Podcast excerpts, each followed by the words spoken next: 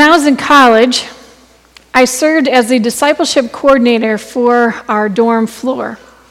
I went to Taylor University. It was a Christian college, so it was my job to sort of organize the other gals on my floor into small groups and to work with those small group leaders. And one time we had 26 different participants. So we did this exercise, and I assigned each one of them a letter of the alphabet. And their job was to go into Scripture and to find a verse that started with the letter of the alphabet to which they were assigned.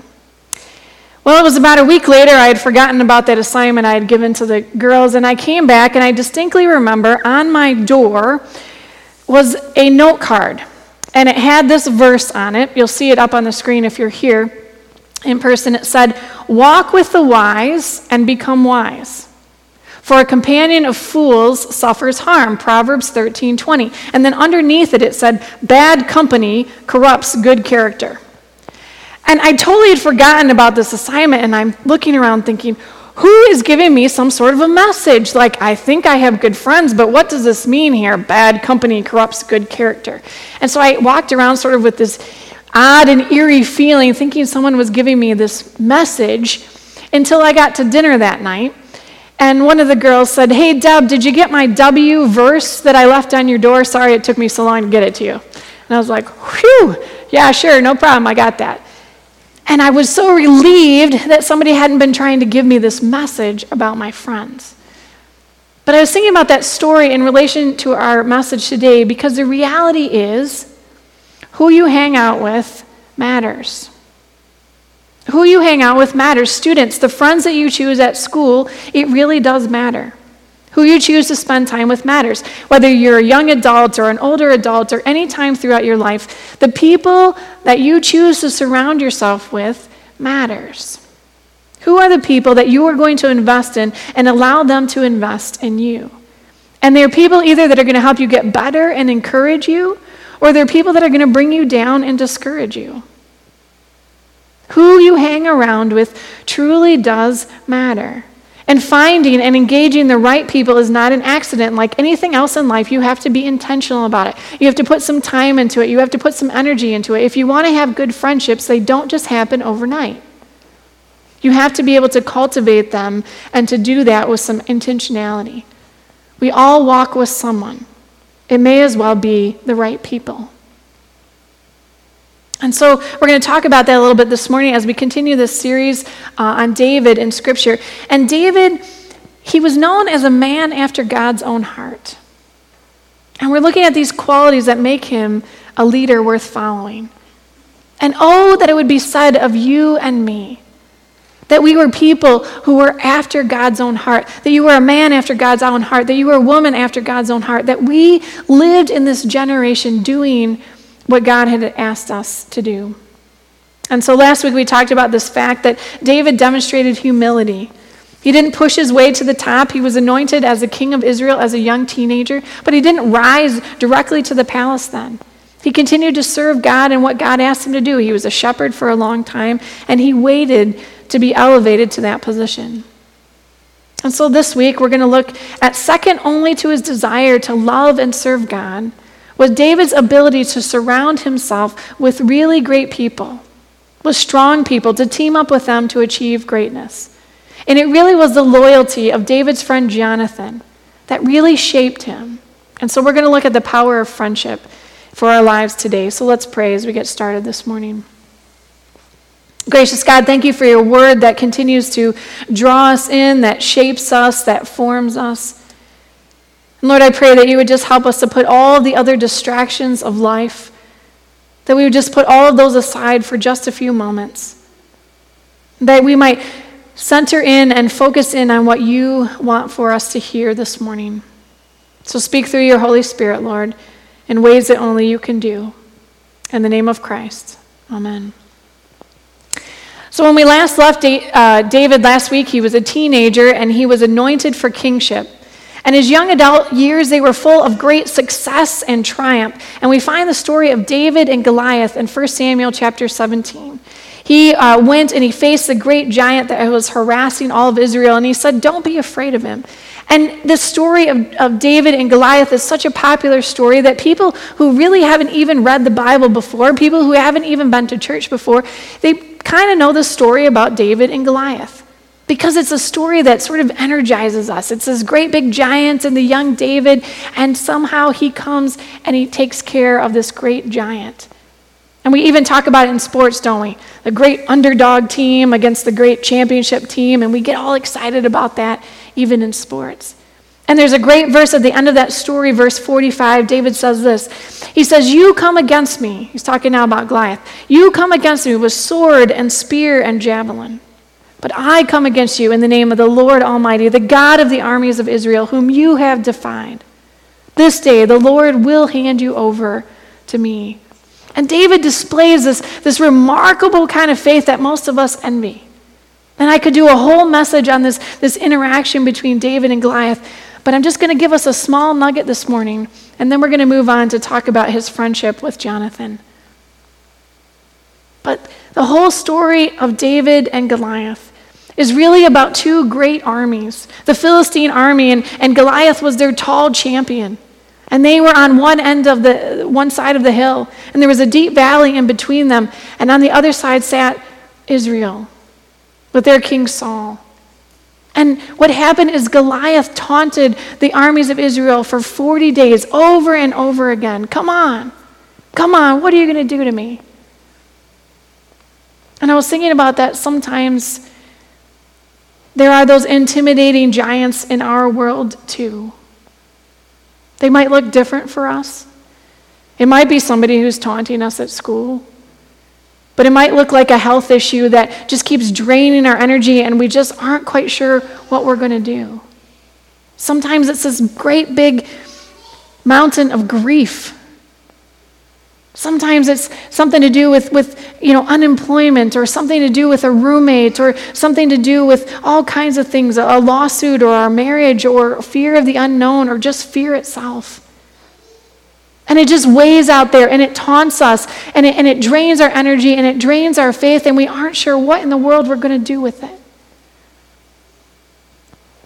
And the story reminds us that no one else can fight that battle for you.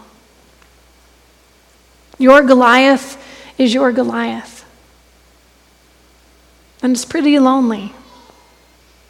And sometimes it can feel really lonely on the battlefield. David was the one who had to go down in the valley to face Goliath, while everybody else stood around him. And whatever that thing is for you that's just draining your energy and draining your faith, nobody can face that but you. And sometimes we try to deny it and we try to push it aside and we think it'll just go away or it'll get better. But it's not until we actually face that we're going to find any kind of victory. And sometimes it's those lonely steps on the battlefield that only you can do. But you're never alone, because you come with the power and the strength of the Almighty God behind you. And so it's something that we have to say, this is your battle, Lord. And I'm going to take it one step at a time. And I'm going to offer to you all that I am and everything that I have in order to take on whatever it is that is looming over you. The battle belongs to the Lord. And whatever your Goliath is this morning, don't let it stand over you. You have to take the first step. And what are you going to do to fight against that? And to know that you do that in the power and the strength of Almighty God, that you are not alone. But nobody can face that for you. You have to go in God's power and in God's strength. That's a reminder of what David did. He walked into that. He faced it with God's strength. And so do you, and so do I, and the things that loom over us today. So David's a young man. He's not yet 20 years old. He's never worn the uniform of an Israeli army. He's never once suited up for battle. He's never once taken a sword. But he runs out into this battlefield and he faces this giant almost 10 feet tall, and he kills the giant with one throw of his sling. And as a result, David gains this instant popularity. He becomes a national hero. In our terminology, the video goes viral, right? And he becomes this popular celebrity overnight. And that's sometimes hard to deal with. How do you deal with success when it happens to you overnight? We talk a lot about handling adversity, but David here had to understand how to handle success when he became a national celebrity, a national hero overnight. And he just sort of handled it in stride. He just learned how to live with success without having to affect him. And it's a rare person who does it, but it goes back to the quality we talked about last week. When you have humility as a character trait, when you don't understand yourself too highly than you should, but not too lowly than you should, you're going to be able to walk through life, and whether you have incredible success or you go through adversity, that trait is going to continue to form you as a person and as a leader. And so it did with David. Now it set up this tremendous jealousy between Saul, the current king, and David, who's gaining all of this popularity. And Saul didn't handle that jealousy very well, and so he wanted to get rid of David because all the people were starting to follow him. And so it set up this great rivalry. David would once become the greatest king in Israel's history, but he didn't become a man of influence overnight. David had several key friendships in his life that helped him along the way. And the one that was most mentioned is with Jonathan. Now here's the main key that I want us to see this morning. The main key that I want us to know is this. Our friendships form our future. Who you hang out with matters. Your friendships will form your future, and who you hang out with matters. And I want us to see that in our scripture today. God knew that David needed a close friend because he was going to have to walk through another valley ahead of him. It wasn't just this one time with Goliath. He was now going to be on the run, and we'll talk a little bit more about that next week. But close friends, they are rare in life. They don't just happen. Close friendships have to be cultivated. Close friendships have three characteristics. We find them in our scripture for today. I want us to look at them in this text. First, I want you to see this. You can see it on the screen if you're here. A close friend is willing to sacrifice. If you think about your close friends, a close friend is willing to sacrifice. You don't have to beg a close friend for a favor. They just do that. They just want to give to you. It's certainly the case with this friendship between David and Jonathan. I want you to see it here in 1 Samuel chapter 18, verse 1. It says, after David had finished talking with Saul, this is right when he had killed Goliath, he met Jonathan, the king's son. There was an immediate bond of love between them. They became the best of friends. From that day on, Saul kept David with him at the palace. He wouldn't even let him return home. And Jonathan made a special vow to be David's friend. And he sealed the pact by giving him his robe, his tunic, his sword, his bow, and his belt. So David goes to the palace, and he becomes best friends with the current king's son. And Jonathan wanted to give him something, to just know that he's a special friend. And so he gives him all of these things, including his robe. Now, why was that significant? Well, Jonathan would have been the next heir to the throne. And so giving him his robe, it's the prince's robe. He gives that to his friend David. You see, friends just do that.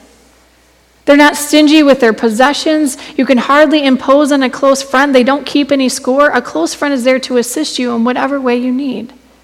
In a close friendship, there's just this level of unselfishness. And I want you to think about it for a moment. Your close friends, no matter what age you are, your friends at school, or your friends throughout your life, think about those friends that you can call at 2 in the morning and know they're going to be there for you. Who are those close friends that are willing to sacrifice for you anytime you need it? Who are those people in your life? It's a characteristic of a friendship. Second, I want you to think about this. Close friends also give one another complete freedom to be themselves. I want you to think about your close friends. They give you complete freedom to be yourself. When you're with a close friend, you don't have to explain why you're doing something. You just do it. Sometimes you just need to be silly, and your friend lets you be silly. Sometimes you need to be sad, and your friend lets you be sad. Sometimes you need to do whatever. You need to talk it out. Close friendships allow you to be yourself. We see this in a couple chapters later, 1 Samuel 20, verses 41 and 42. It says, David came out from where he had been hiding near the stone pile. And David bowed to Jonathan with his face to the ground. Both of them were in tears as they embraced each other and said goodbye, especially David. And at last Jonathan said to David, "Go in peace, for we have made a pact in the Lord's name. We have entrusted each other and each other's children into the Lord's hands forever." Then David left and Jonathan returned to the city. When your heart is broken, you can just bleed all over your friend and it's fine. If your friend is hurting, let him hurt. If your friend needs to cry, let them cry. If your friend needs to talk something out, you be a listener. Good friends just let you be yourself. And I want to talk to you for a moment, those of you who are students and you're hanging around with kids at school. Do you feel like you always have to be somebody different with them, or can you just be yourself? That's a key to knowing if they're really a good friend or not. Because a good friend lets you be yourself. You don't have to impress them. You don't have to do certain things to fit in. A good friend lets you be yourself, no matter what. Who are those close friends around you that let you be yourself? And lastly, a close friend is a constant source of encouragement.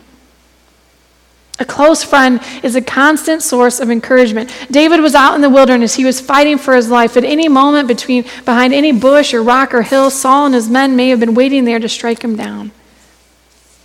And what does Jonathan do? Jonathan is really caught in the middle here, between his father and honoring him and this best friendship he has with David. And that's a really tough place to be. And Jonathan here goes and encourages his friend. 1 Samuel 23, verse 15 and 16. It says, "One day near Horesh, David received the news that Saul was on his way to Ziph to search for him and to kill him. And Jonathan went to find David and encouraged him to stay strong in his faith in God." That's the kind of friend that all of us need. Somebody who's willing to sacrifice for you, someone who is a constant source of encouragement, who lets you be yourself, who stands up for you when you need it. He saw David at the lowest moment of his life. He was frightened. He was bewildered. He was stumbling through the wilderness. And Jonathan goes to bring him encouragement. And he says, "I might not understand exactly what you're going through, but I'm here for you, and I want you to know it's going to get better, and you're going to be okay." And those kind of things from a friend, that phone call, that text, that whatever, checking in with you, that means the world, doesn't it? When you're going through adversity, when you're going through the toughest of times. That's why we need friends in our life. Having a close friend allows us to face whatever comes our way. And God counters Saul's cruelty with Jonathan's loyalty. Jonathan, he could have been just as jealous as Saul. As Saul's son, he stood to inherit the throne. He was a noble soldier himself. He was out fighting Philistines way before David even took on Goliath. Jonathan could have despised David, but he didn't. He was gracious. The heir to the throne surrendered his throne. All of us need a friend like Jonathan. Someone who protects us, someone who wants nothing but our own interests, wants nothing more than your happiness, and lets you be you. That friend can just take the things that we say and keep the stuff that needs to be kept and let the other stuff go and just offer it all to God. All of us need a good friend like that. Proverbs 18:24 reminds us that there is a friend who sticks closer than a brother. And first and foremost, that friend is Jesus, the one who sacrificed for you and for me, the one who lets us be ourselves, the one who is a constant source of encouragement in our life. He is always loyal, giving you the space and courage to be all that he has created you to be. And Jesus reminds us that we are never alone, no matter what it is that we are going through, no matter if we have this great big Goliath that seems to be looming over our lives. That Jesus is that friend who sticks closer than a brother, who is always with us, who will never leave us or forsake us. That is his promise. And that is what he is there to do and to be. And as God has created us in his image, he created us to crave friendship, first and foremost with him, but then with each other. John Townsend, in his book People Fuel, recommends that every one of us have 3 to 10 people in our life who are close friends, good friends, people who know you deeply. 3 to 10 friends, he calls them comrades. But all of us, men, women, teenagers, young adults, should have 3 to 10 people in our life other than our spouse who have these kind of shared values, who are with us, who have a mutual trust, people who inspire us to do better, to climb higher, to do the right thing. And guys, I'm just going to pick on you for just a moment because these are deep friendships too, and guys tend to have, football buddies. I got my football buddies, and I got my hunting buddies, and, this kind of stuff. But it's also guys that you can ask a question about, or a life question. Ask about advice. Really be able to talk on a deep level. All of us need that. We need to be able to talk with gals with gals and guys with guys and allow those friendships to deepen our life and our faith. And sometimes if you're married, we tend to say, well, my spouse is my best friend, and that's good. That's a good way to do it. But it can't be our only friend because it puts so much strain on that relationship to do everything for all of our relational needs. And so while we want to have that strong friendship in a marriage, gals need to have outside gal relationships, and guys need to have outside guy relationships to help us be whole people. So think about it. Who are the best friends that have spanned over the years for you? And depending on your age, this might look different. Maybe it is a brother or a sister that you've cultivated a good relationship with over the years. But who are those close friends for you? And when have you seen or talked with them last? I think that's the most difficult part of this COVID season, is that we can't just go and see our friends as much as we perhaps are used to. We can't hang out in the same ways that we're used to. So how do we do that? How can we do that in another way? Because I think really that's what we're missing in our lives these days too. We're missing those friendships that are so important and vital for us. So I just want to encourage you to figure it out, make a FaceTime call, or think about a way that you can connect and thank them for their influence in your life. I saw this on Facebook the other day, and I thought it was perfect to summarize this message this morning. It says, friends are not optional. They are essential. Friends are not automatic. They must be cultivated. Friends are not neutral. They impact our lives. And friendships come in varying degrees, some more significant roles than others. Friendships are a significant part of our life. When we're young, when we're in middle school and high school and college, but throughout our life too. We cannot ignore their power to form us. David was a man of many talents. He accomplished many things in life. He was a courageous warrior. He displayed this incredible faith in defeating the giant Goliath.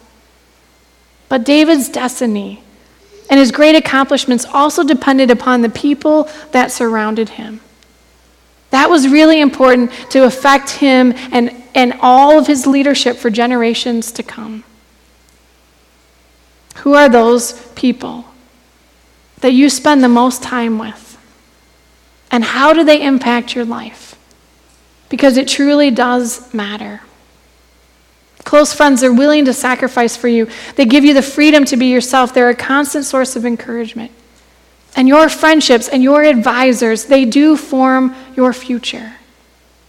A leader worth following has this close inner circle that influences his or her life in a positive way. People that he or she can count on and trust. So be that loyal friend in these days and cultivate those close friends in your life because you and I need them more than we know. Let's pray.